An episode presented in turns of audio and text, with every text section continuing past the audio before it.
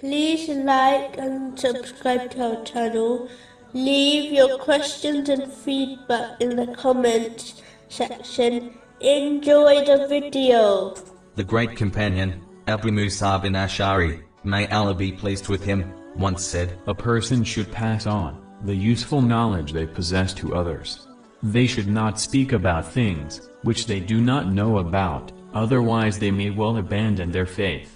Everything in this material world has a grief attached to it. People have become slow in preparing for the hereafter, because the material world has been presented to them, and they have placed the hereafter far away in their minds. If only they truly understood how close the hereafter was, they would not give preference to the material world, nor would they commit sins.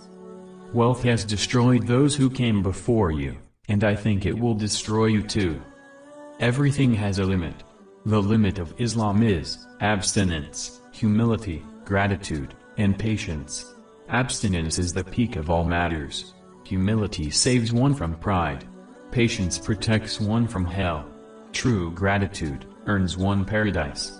The Holy Quran can either be a blessing, or it can become a witness against you, on Judgment Day. Follow the Holy Quran, and do not throw it behind your back, so it follows you.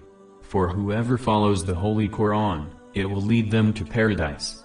And whoever is followed by the Holy Quran, it will push them into hell. On the day of judgment, the sun will be brought extremely close to the creation. Their deeds will either shade them, or expose them, to the unbearable heat. the great companion, Huzaifa bin Yaman, may Allah be pleased with him, once said, Hypocrisy is one speaks about Islam, but does not practice on it.